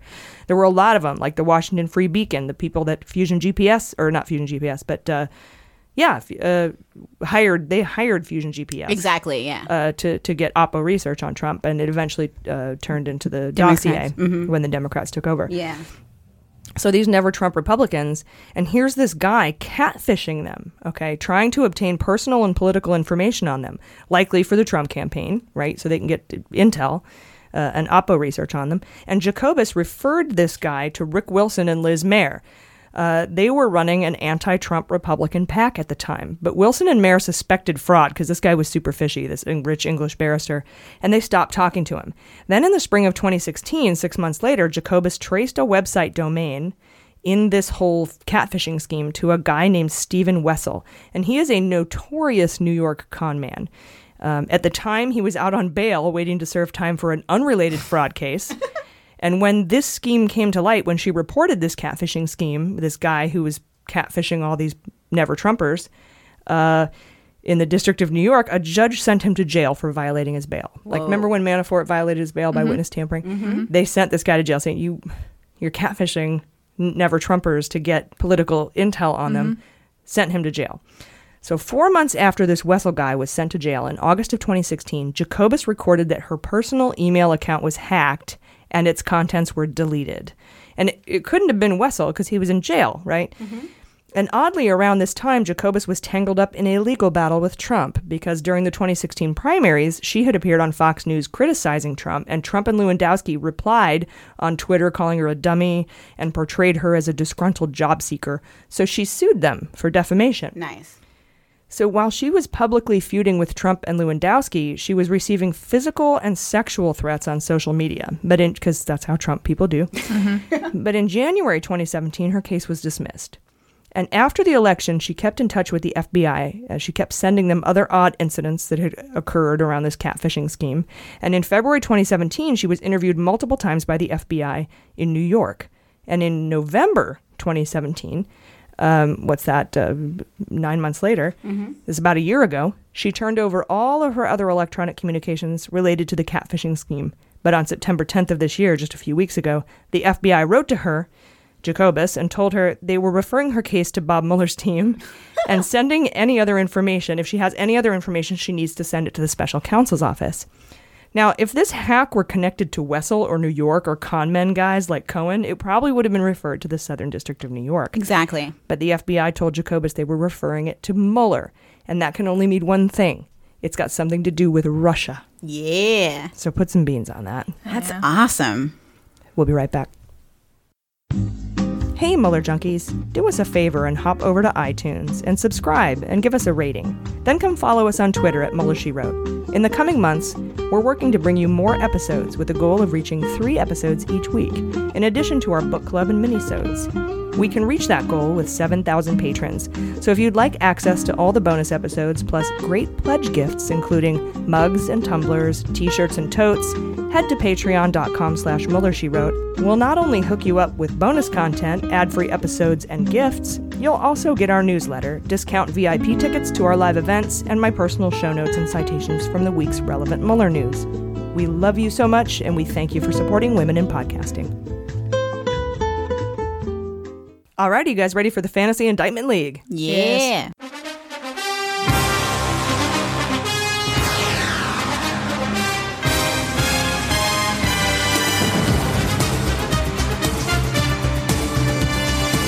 Okay, so with the news that Manafort, uh, he, you know, he's meeting with a special counsel. His report is not due until November 16th. And given the Jacobus referral to Mueller, I'm going to hold off on collusion indictments and keep Stone and a rando Russian for for hacking Jacobus. I think that might be interesting. Mhm. And I'll stick with the financial trouble uh, that people can get in without collusion, like Donald Trump Jr., Ivanka, and Kushner. So that's going to be my five there. So I've got, let's see, I've got a rando Russian, I've got Stone, Jr., Ivanka, and Kushner. What about you guys? I've got all the kids except for All Eric and Tiffany. For some reason, I never consider including them. So I got Ivanka, Junior, uh, Jared. He's one of the kids. Mm-hmm. And um, I uh, last week I took off a rando and I replaced him with someone. Um, do you guys remember? Was it Cohen? It was Kukes. Kukes. There we go. I knew it was a K or a C. So, uh, Oh, yes, and then that Kukes. leaves the fifth spot that I do want to mix up this week. And who was that lady that was referred? What's her name? Or the the person that referred to Mueller just now that you were going over? Um, the the person that's involved with um, like instead Oh, of Jacobus? yeah, Jacobus. So that's a guy. Jacobus is a lady. A lady. Okay, okay. Um, so there's a chance that the, a plea deal could come out of this. Well, Jacobus is, right? is a is a victim. Oh, there's nothing about that's her why that's I gonna. put that's why I put a rando Russian on because the person who hacked her and It's the reason it was be- referred to Mueller investigation has got to be a Russian. So There that's why I put a rando Russian on. Okay, okay. I like that strategy. So I'm going to do do the same Russian thing. too? Yep, Alright, yep. cool. Uh, before I do my question: Do I get a point for the rando Russian for the indictments that came out this week, or no? Because they don't specifically relate necessarily. They don't relate. Uh, Damn. if there is a tie, you will get a back. Uh, what what do we call it? a retro authorized Yeah, point? I was just hoping I could uh, profit off of the vague nature of Every time a Russian gets indicted, yes, profit off of the non-money we're winning from kitten this gets game. its wings. Weren't there some know. Russians indicted like last week? Am I mistaken? That's what I'm talking about. Oh, yeah, okay. it just wasn't like specifically Got about it. anything we talk about, really. Right, they haven't been Yeah. tied directly. All right, fair enough. Well, in that case, I won't put on any other people that are accused of any other general crimes. I guess I'll keep it. I'll keep it, keep it related. Uh, okay, yeah. So definitely all the children. Eric is going to be busy. Uh, it's Halloween, so you know he'll be like Oh. posing as Dracula. There you go, there you go. Doing a lot of face uh, plaster face casts Yeah. for Nosferatu people who want masks. Oh my god. But yeah, okay. So Ivanka, Ivanka Kushner, um, DTJ. I'm, I had Trump on there as wishful thinking. I since realized I don't want to waste a spot that many weeks Fair over and over yeah. again. So let's. gonna put a rando Russian on there for the I'm I'm gonna do uh, Rando Russian and Stone. good. Okay, all right, good. Sounds good. You guys ready for sabotage? Oh yeah.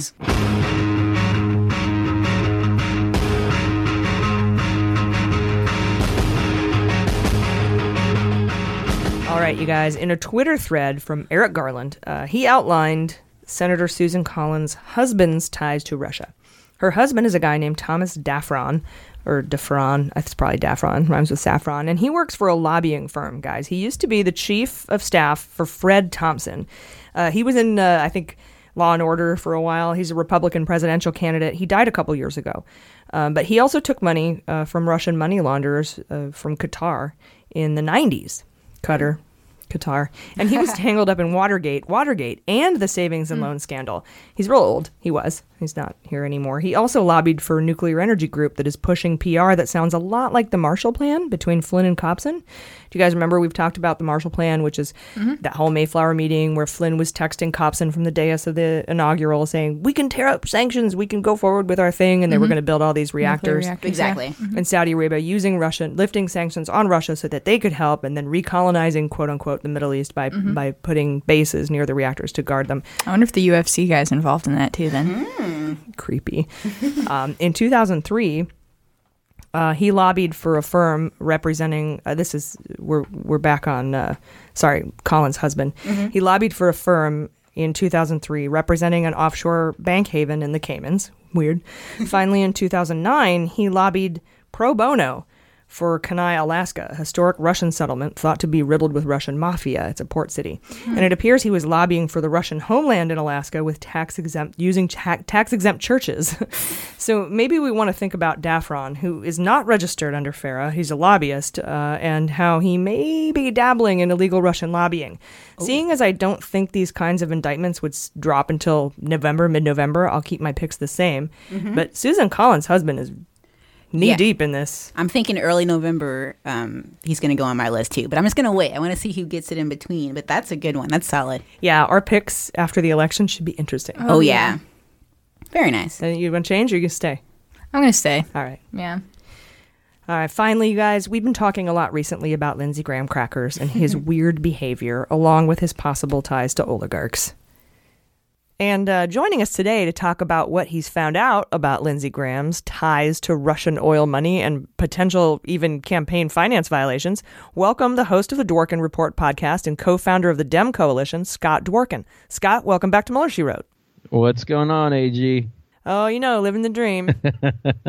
We're both sitting here on a Friday waiting any minute now for Susan Collins to come out and let us know uh, what she thinks about all this. Uh, but uh, we'll get to that in a second. I'm really uh, fascinated by the reporting that you guys dropped this week on, on Lindsey Graham and his ties to uh, some oligarchs. What did tell us what you found out? Well, we we basically to sum it up is we found over eight hundred thousand dollars in Putin-linked contributions to Lindsey Graham um, over the past uh, few years. Uh, so it's as of recently.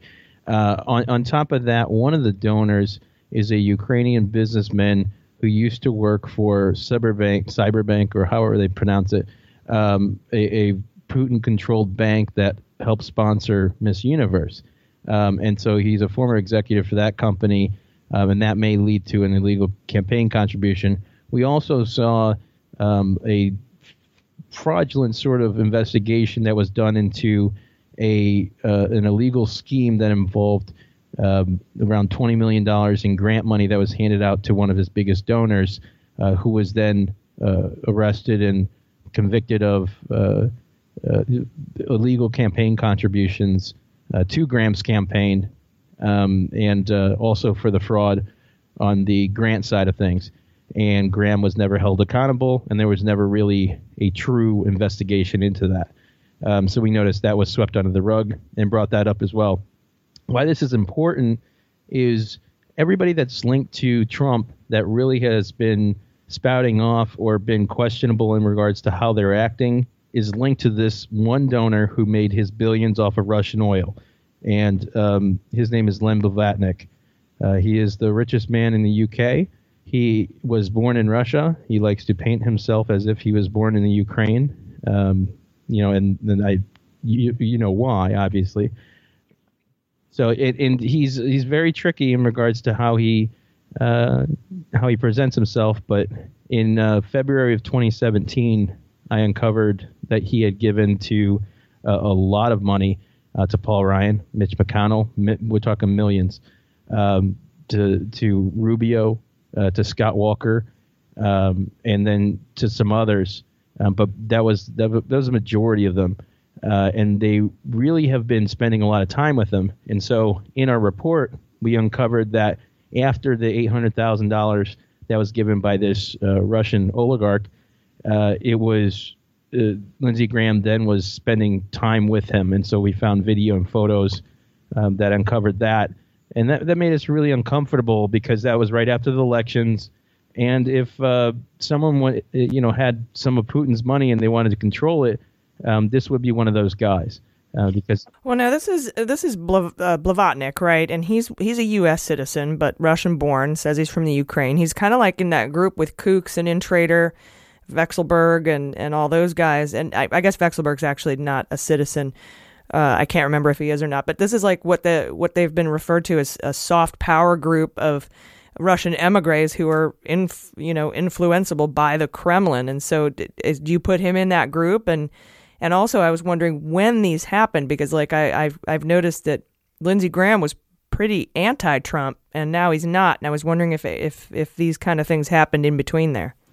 Well, that happened in 2015, but he did not rekindle his relationship. So the donations happened in, in May of 2015, where he was given $500,000 and another $300,000 in October of 2015.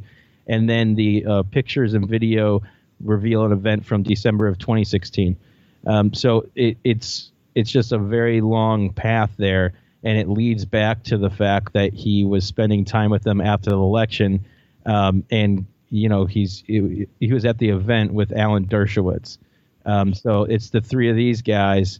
Um, this guy has done business with Vekselberg for years, and he's part of that crew um, that you know potentially are the folks that uh, helped helped uh, interfere and attack the American elections.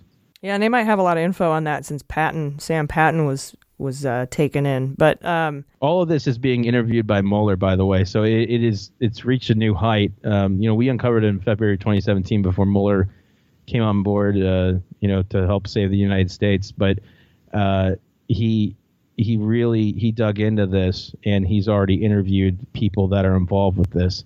And so I, I think that it is, you know, even though it's contributions and the guy's one of the richest dudes in the world, uh, it is something to question Graham's motives very clearly now.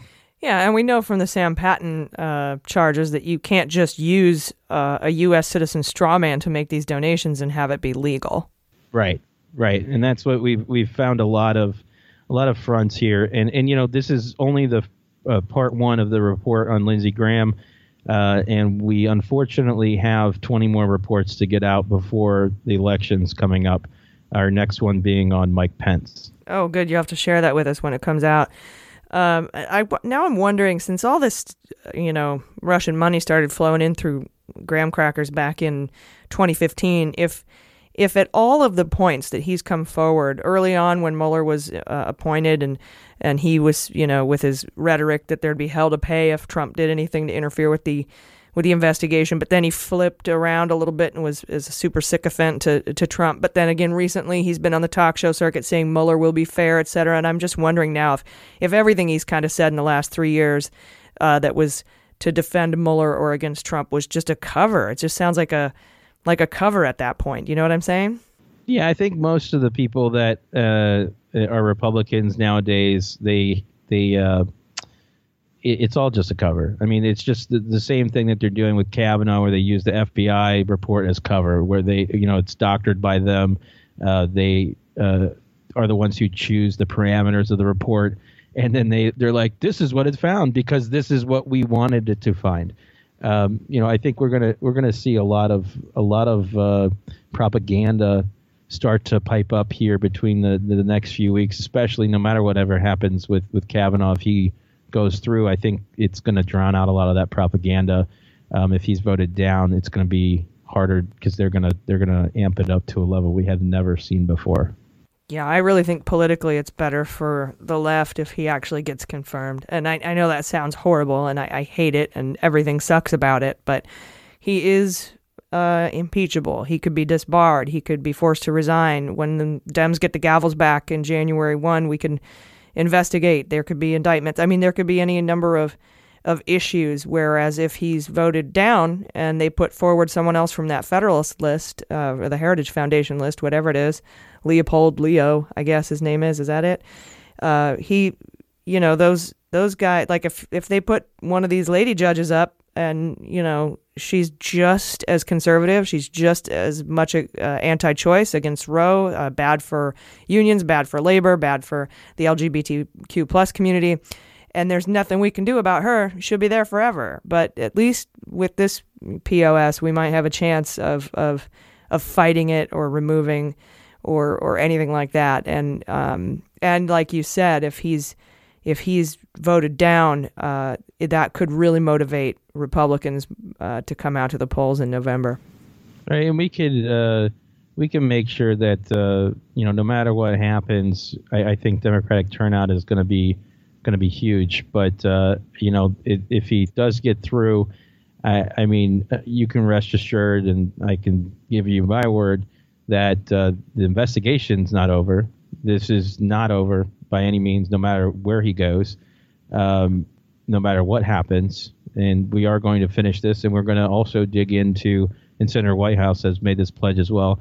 Um, we're also going to dig into what the Republicans were doing during this time because we do believe that there was a concerted effort to cover up everything, obviously, uh, for good reason. And we, we think that there's things that are in the files that prove that he has approval of torture, that he helped uh, craft the entire engagement of torture as well, um, and his work and fraud that he committed in, in the Bush White House and, and afterwards. And, you know, obviously his, his years of, misconduct, um, sexual and otherwise, uh, and overall his, his candor and, and the way he acted. I mean, here's a question for you. Like, what would he not have to recuse himself from? Like, I, I can't think of a case where he'd actually be able to serve on it. Like, I, I just don't, I don't see. He, he kind of canceled that out by becoming Hannity's best friend and, you know, talking like he's uh, running a campaign. And Yeah, now that he's now that he's come out forward, come forward saying that you know women clearly uh, invented time machines to go back in time uh, to you know have uh, rape allegations so that you know we could come forward and and you know it could be this whole thing where they just went back in time to do to to do this and then and then entrap me, uh, which is revenge for the Clintons and. Um, that, I mean that kind of political statement is and cons- it's all it, it borders on conspiracy theory and it's certainly not fitting uh, of of a judge.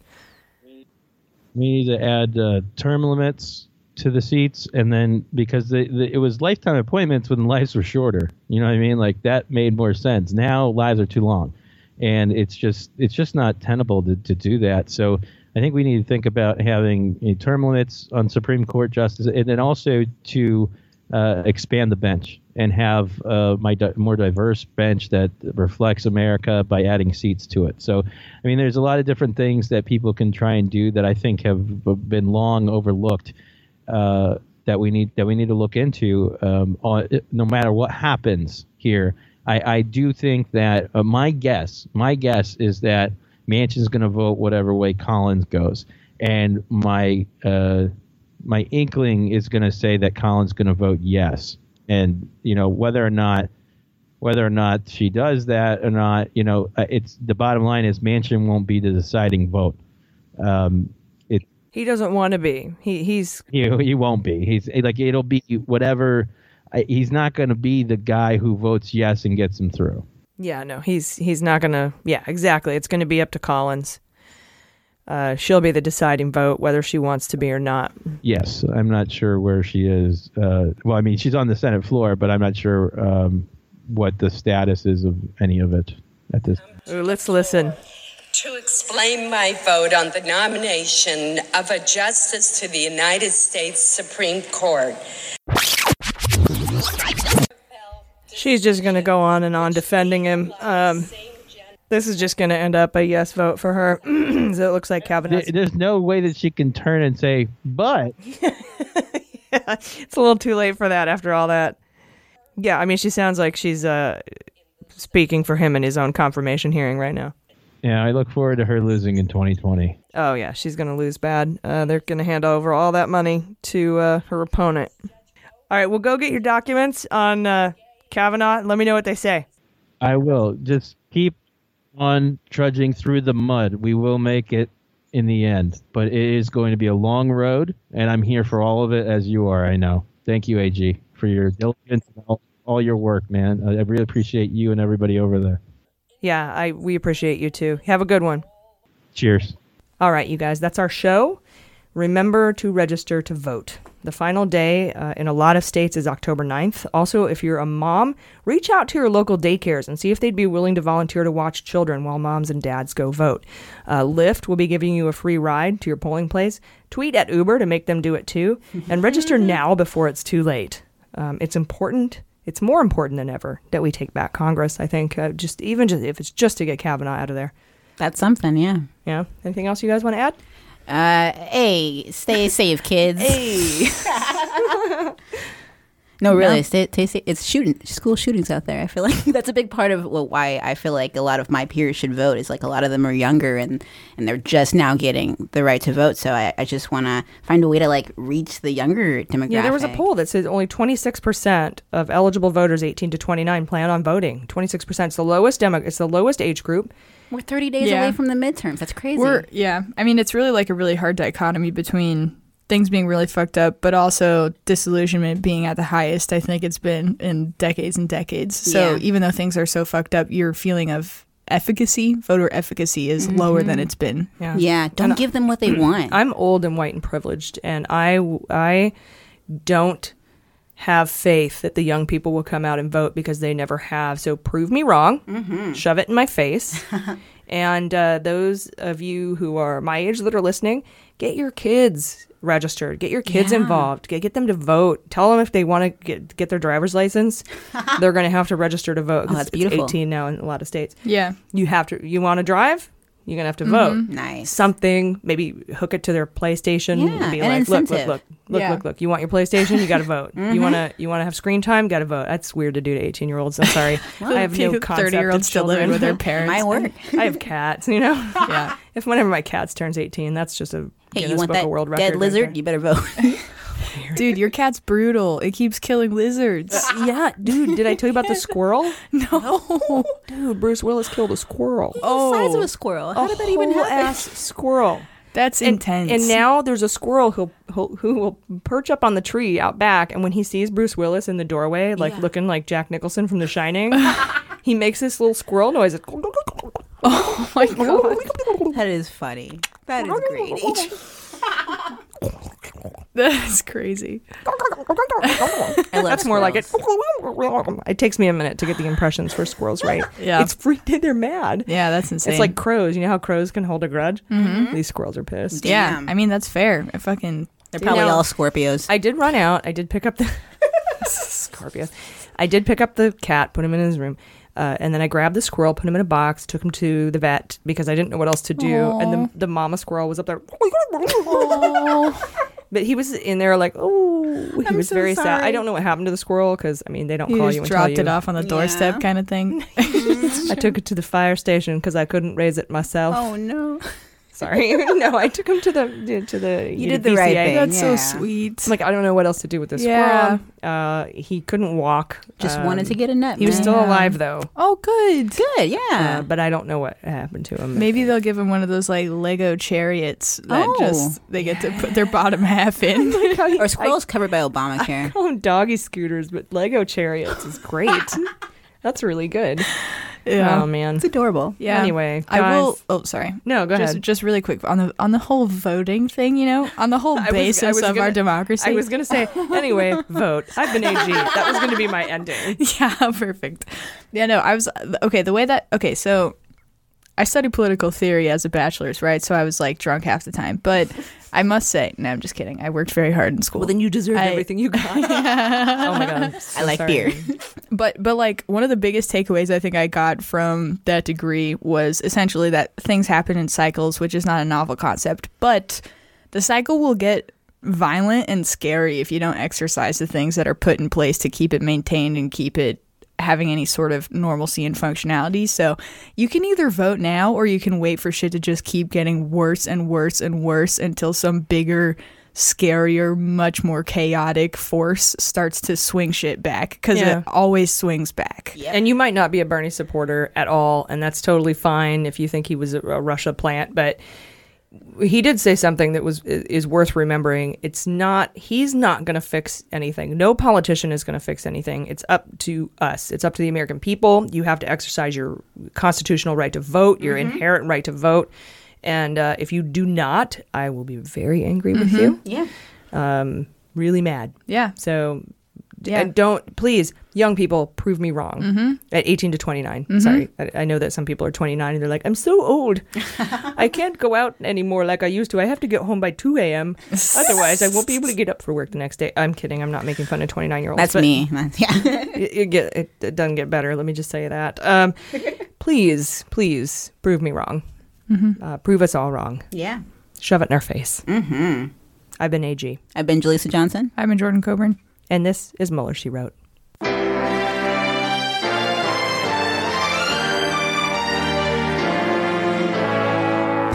Mueller, She Wrote is produced and engineered by AG with editing and logo design by Jaleesa Johnson. Market consulting by Amanda Reeder at Unicorn Creative.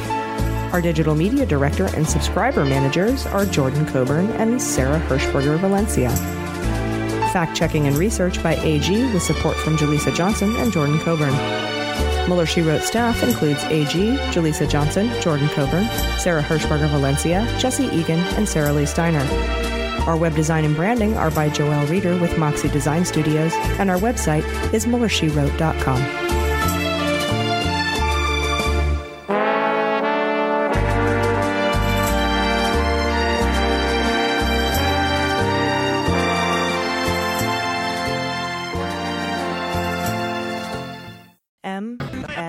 MSW Media.